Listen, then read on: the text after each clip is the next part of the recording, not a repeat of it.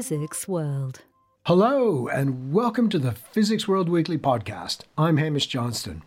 This Saturday, the 20th of May, is World Metrology Day. It marks the 148th anniversary of the Meter Convention, which was signed in Paris and set international standards for the kilogram and the meter.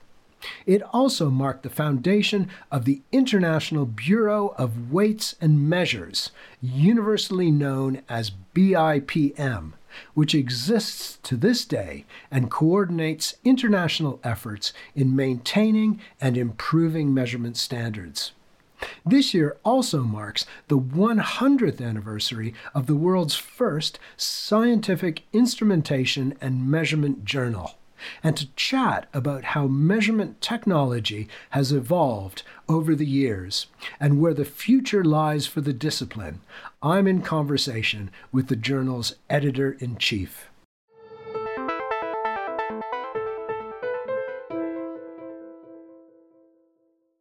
The journal Measurement Science and Technology is celebrating its 100th anniversary this year, and I'm joined down the line by Andrew Yacoot who is the journal's editor in chief. Andrew is principal scientist at the UK's National Physical Laboratory, where he leads the Dimensional Nanometrology program at the lab. Hi, Andrew. Welcome to the podcast. Hi, Hamish. Nice to meet you. So, yes, journal is 100 years old, and uh, I think you'd like me to say a little bit about it. Yeah, that's right. We'll talk a bit. We'll, we'll talk a bit about your work at NPL a bit later in the podcast. But let's, yeah, let's talk about uh, a uh, hundred years of measurement science and technology. So I understand that you've commissioned a series of centenary articles that will be published uh, in the journal in 2023. Can you give us a flavor of uh, some of the topics that these articles will cover? Yeah, sure. The idea was to relate the centenary articles to some of the articles that appeared in the first issue or the first volume of um, Journal of Scientific, Scientific Instruments, as it was then. So the first article we published was written by me, and it was a review looking backwards and looking forwards, uh, updating the original article by Rayner that described the scope of the journal. And since then, we've um, published an article on ultrasound measurement, which relates to an original article on the optical sonometer. And we published an article on global positioning systems, which related to an article on benchmarking the Ordnance Survey. We've also provisionally accepted some other articles related to mass metrology, measuring very small masses and very small forces, that relate back to a couple of papers in the first issue on weighing loads of a few milligrams. We've got several articles under review um, that are yet to be published. One's on measuring very small currents, which uh, relates back to articles on generating small currents. And we have an article reviewing 100 years of astronomy. Uh, there are several more articles in the pipeline, but we're yet to where people have promised to write things. We're yet to receive them uh, because they're due in later this year. So I think we'll leave that as a surprise for the readers. okay, that's great. That sounds like a, a fascinating mix of articles. And, and, as you said, the journal began life in 1923 as the Journal of Scientific Instruments. And uh, apparently, this was the, the world's first scientific instrumentation and measurement journal, and also the first research journal which is produced, which was produced by the Institute of Physics. And I should also say that uh, the Institute of Physics produces the Physics World weekly podcast as well. Now, you mentioned the first article. It was by someone called E.H. Rayner, who I think may have been at NPL or had some sort of uh, connection to NPL. And in the article, Rayner sets out the scheme for the journal. Andrew, how has that plan unfolded over the past 100 years? Yes, you're right. Rayner um, outlined the scope for the journal, and his plan has inf- unfolded and developed very well. So perhaps let's say look at what he suggested.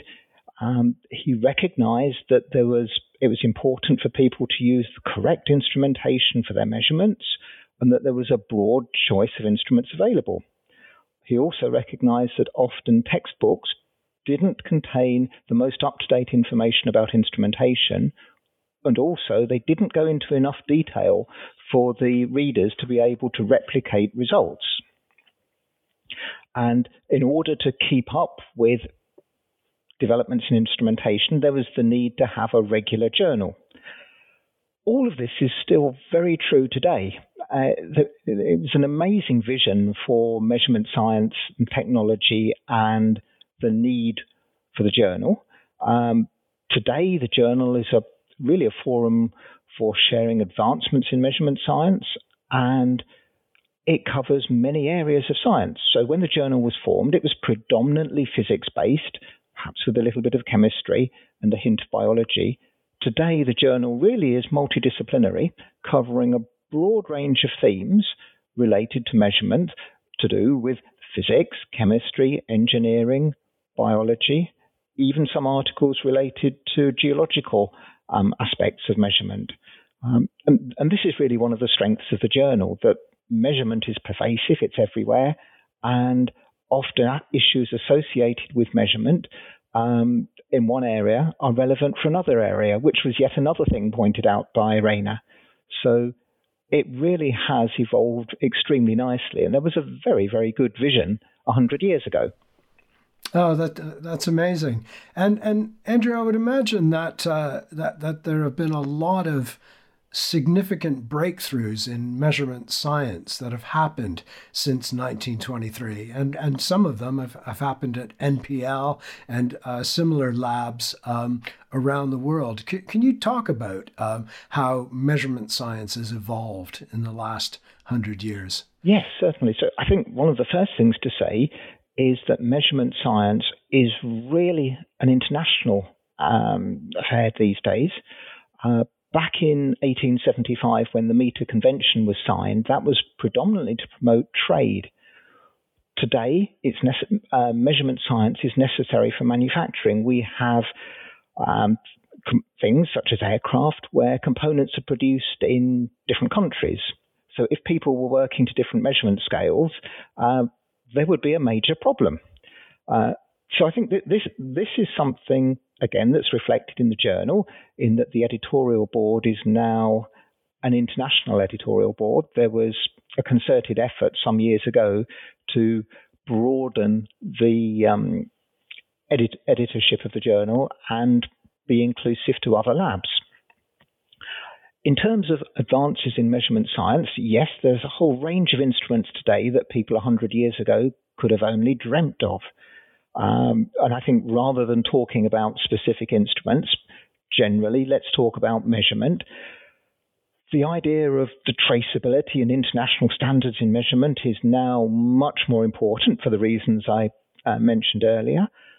There's much more emphasis on uncertainty in measurement, so that's looking at the errors associated with the measurement, and been international, a large international effort towards standardizing the way we evaluate errors with measurements measurements have led to many breakthroughs in science, and those in turn have led to improvements in measurement capability. But I'll, I'll stop now, Hamish, because I think that leads nicely into your next question. So, so Andrew, how has instrumentation and measurement changed since Rayner wrote that article? I mean, one thing I can think of is the the use of, of, of computers in in instrumentation and measurement, but there must be a lot of other changes that have occurred. Sure, yes, uh, there have been. So. Uh, if we look at 100 years ago, mm, a lot of the instruments were often mechanically based, and the electronics was, by today's standards, very cumbersome and simple valves and um, wiring, no printed circuit boards. Today, there's much more instrumentation available to the scientist, a lot of which is very specialized. We can think in anyone working in an area of science just has to look in the lab at the range of instruments available that our scientists from 100 years ago could only dream of.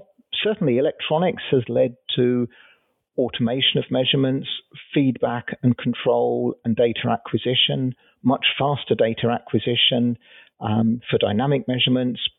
Think of a chart recorder some years ago. We wouldn't use that today. Electronics or computers would be used to record data. Think of servo control. Go back 100 years and think of the steam engine with the mechanical governor. Then, as we moved into the 20, further into the 20th century, servo control done electronically. Now it can be done with software. So all of this has been enhanced by um, computers and the ability to collect data with computers.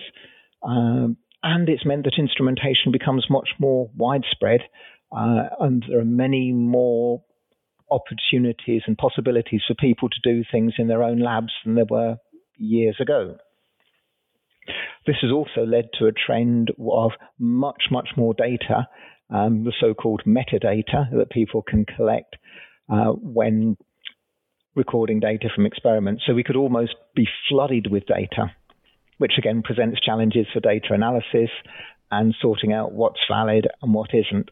And, and of course, Andrew, you're at NPL, which uh, I suppose is, is very famous for being the place where um, the atomic clock was first developed. I think it was probably a good 20 years after the uh, or, or, more after the launch of uh, of the journal. But you, you know, for me, that's I suppose as somebody who's not really that familiar with metrology, the you know the idea that we've now got atomic clocks on chips and atomic clocks in space um, in that hundred years is uh, you know I find that amazing, and I'm sure there's lots of of other examples of uh, of how the technology has progressed so quickly.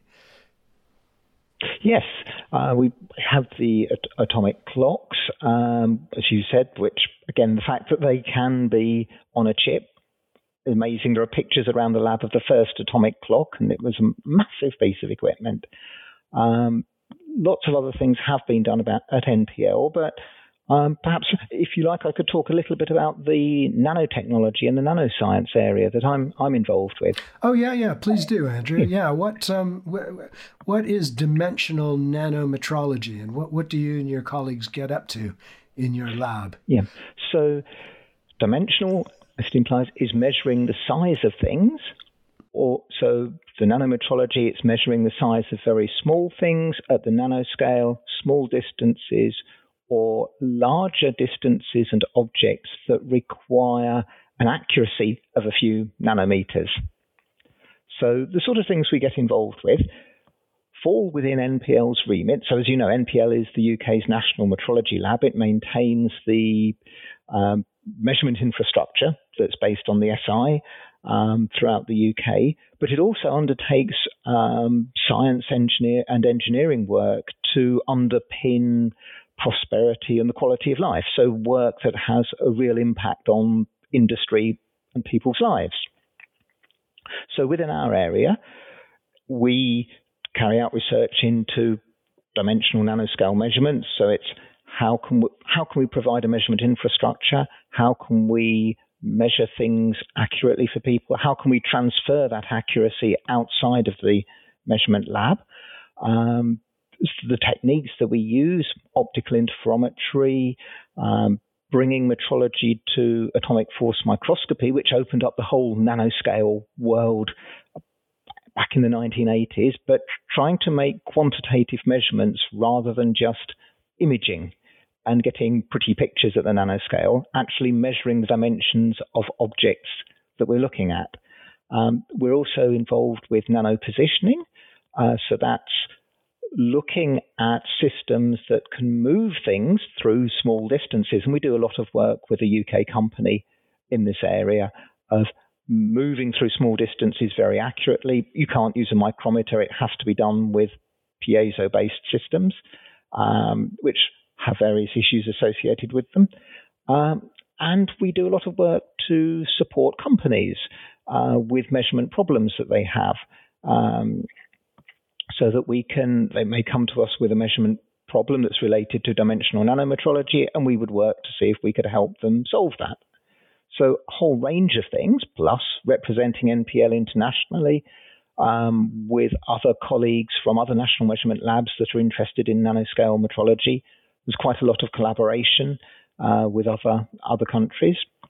So a wide range of both the um, high level metrology down to metrology that's uh, the, to support companies that are developing products that uh, help improve our quality of life.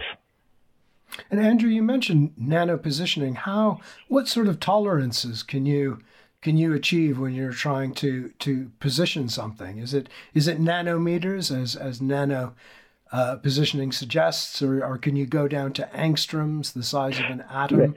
What uh, what's the it, limit at the it moment? It depends very much on the equipment that we're using. But one one piece of equipment that I have is something called an X-ray interferometer, which you could think of as a nano positioning system or ruler, where the lines on the ruler are the atoms in a crystal, in a silicon crystal, and I can subdivide that distance. So we can position down to a few picometers. Right. Okay. And and in, in that case, you you're using X-rays because you light the, the wavelength of light is too is too long, and you wouldn't be able to uh, to to get the accuracy you were using yes, but the X-ray interferometer it's actually quite interesting. The spacing is governed by the spacing between atoms, not by the wavelength of the X-rays. Unlike the optical interferometer, where we're subdividing the wavelength of light, here we're diffracting X-rays through a crystal, and the fringe pattern that we get, or the interference pattern, is related to the lattice spacing. And the lattice spacing of silicon is interesting, is it's extremely well known. And when it was, when, when the SI was redefined back in 2019, there was a lot of news about the last artifact, the kilogram, being replaced uh, by a definition based on Planck's constant. There was also a secondary realization of the meter for nanotechnology based on the lattice spacing of silicon because it's extremely well known, has been measured very accurately, and so that has provided us with a bottom up bottom up ruler for um, nanoscale metrology.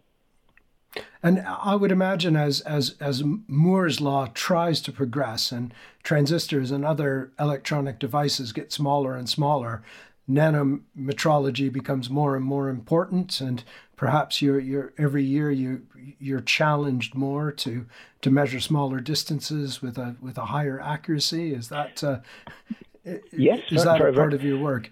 Yes it is. Very, very much so.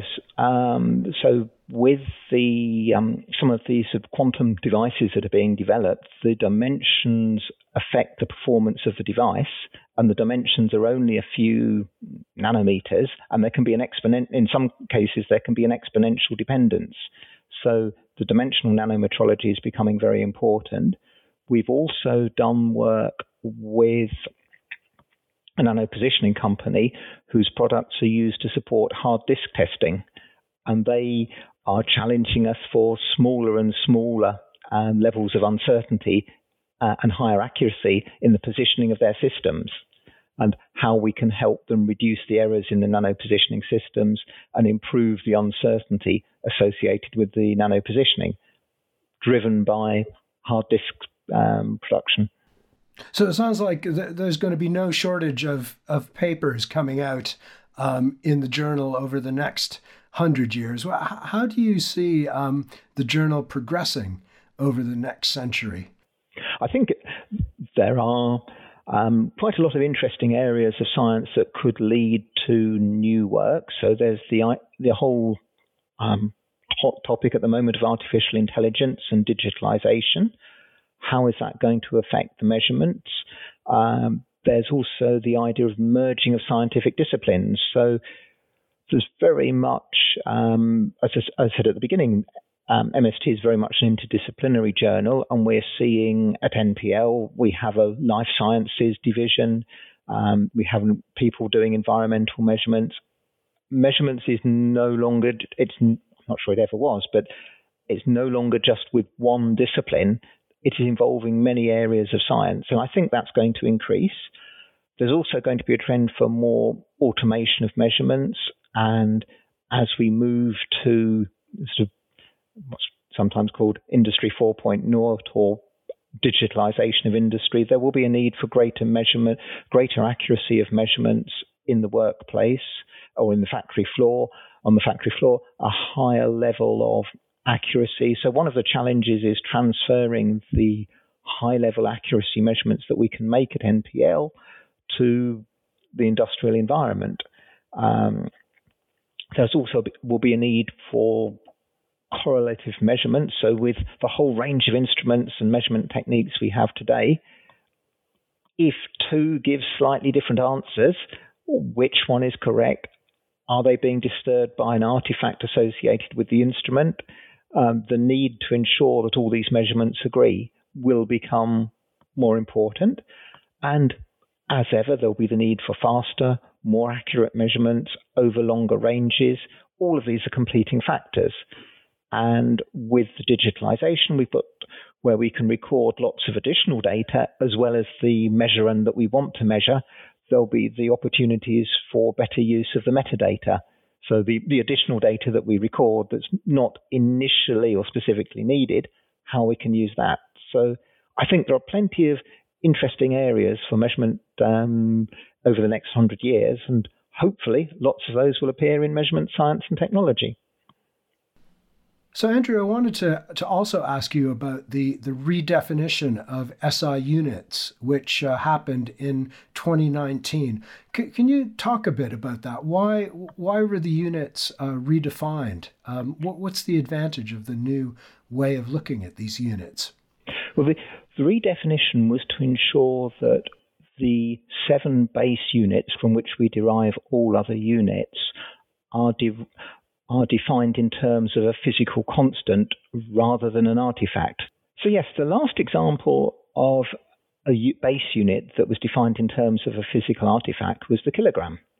Each country had its own kilogram, and every so often they would be compared.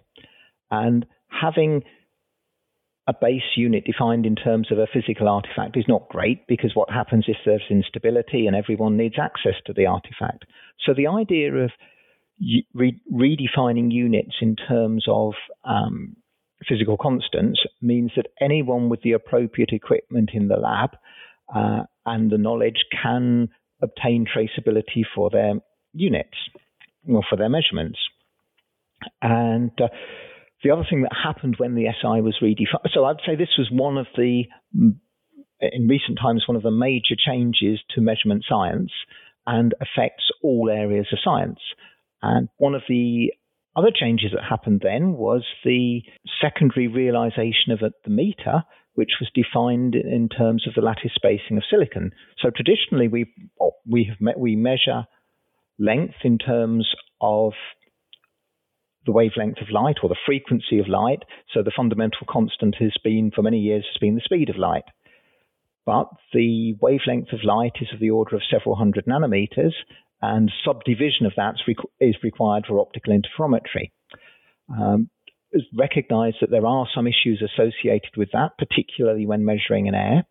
And the International um, Committee for Le- Length, Consultative Committee for Length, that's overseen by the International Bureau of Weights and Measures, recognized that we needed a secondary bottom up realization, and the lattice parameter of silicon was chosen. So for, for my area of work, the nano dimensional nanometrology, that was very exciting because we now have a, a bottom up ruler as well as a top down ruler. I see. And and with regards to the to the kilogram, I mean, you know, for someone like me, I can I can imagine a kilogram. I don't know, it'd be a lump of something um, that I could hold in yeah. my hand. What, what what do you use at NPL now to to, to define the a kilogram? kilogram is as I said, it's defined in terms of Planck's constant, and the apparatus used is called a Kibble balance, after named after its inventor from NPL, Brian Kibble, uh, formerly known as a Watt balance. And the realization comes via electrical units. Um, and so the Kibble balance uses a moving a coil um, with uh, current flowing through it and is relating the mass to a force. Okay. And so how if how does that that very uh, you know I'm guessing very um, exquisitely made piece of equipment how does the the you know the, the the concept of the kilogram get broadcast out to, you know, say a, a scale at a greengrocer's or a butcher's? Presumably, there, is there a direct line between when that butcher's scale is when, when it's checked once a year? That there's a line that goes straight back to, to NPL. Answer the question generically because the answer applies to all units rather than just the kilogram. So NPL will maintain the SI system and have its high level realizations, which it can then, of the base units, which it can then use to calibrate artifacts or instruments for national calibration labs that in turn would calibrate um, instruments or artifacts used by other people. So the idea is that eventually in the butcher's shop or when you're buying your carpet and measuring it out, the measurement device that's used, be it scales or a ruler, has been calibrated. We know the error associated with that calibration. We also know the error associated with the calibration standard used to calibrate that, and the error associated with the whatever was used to calibrate the calibration standard, right back up to the realization of the unit at NPL. So it means, and this is a very important concept, this traceability, because it means that you can relate two measure if both if two measurements are made and they're both traceable, you can re- relate them both back to the definition of the base unit, and the answers should agree with each other. It's interesting you mentioned artificial intelligence, um, which I suppose is a is a very hot topic at the moment in general.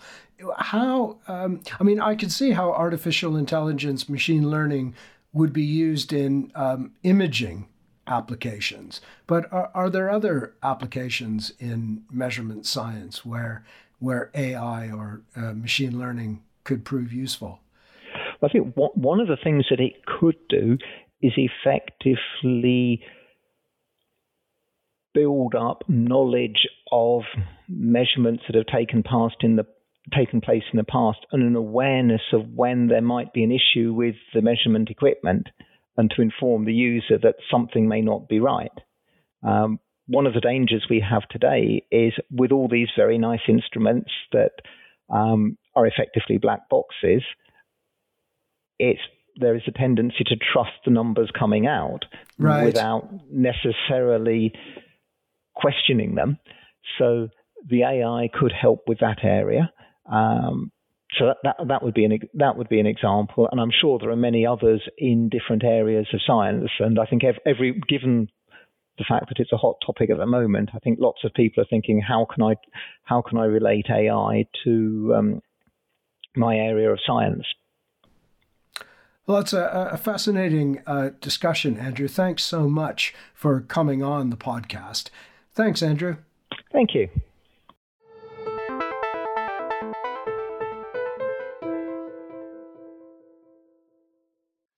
Measurement Science and Technology is published by IOP Publishing, which also brings you Physics World. To mark the 100th anniversary of the journal, Andrew and his colleagues have put together a collection of articles that revisit some of the research themes published in the first volume, and also look at the latest developments in metrology. The collection includes papers on developments in the fields of ultrasound sensing with optical fibers, positioning with satellites, and mass measurements with electrostatic balances, all enabling technologies beyond the dreams of the metrologists of a century ago. You can find these papers and much more in Measurement Science and Technology, which you can find on the IOP Science website. I'm afraid that's all the time we have for this week's podcast. Thanks to our guest, Andrew Yacoot, and our producer, Fred Isles. We'll be back again next week when we'll be chatting about an experiment on the Large Hadron Collider that focuses on neutrinos and dark matter. But in the meantime, please check out the latest episode of the Physics World Stories podcast. Host Andrew Glester talks to two physicists about the Bell Burnell Graduate Scholarship Fund, which was founded in 2018 by the astrophysicist Jocelyn Bell Burnell using money that she had won in two major prizes. Glester's guests are Helen Gleeson a liquid crystals and soft matter researcher at the University of Leeds, who is chair of the selection panel for the fund, and a fund awardee, Joanna Sakowska, who is doing a PhD at the University of Surrey. This involves studying the formation and evolution of the Magellanic Cloud's galaxies while searching for neighboring ultra faint dwarf galaxies believed to contain large quantities of dark matter. This episode of the Stories podcast is called Cosmic Generosity, a selfless investment into the future of physics. And you can find it on the Physics World website or at your favorite podcast provider.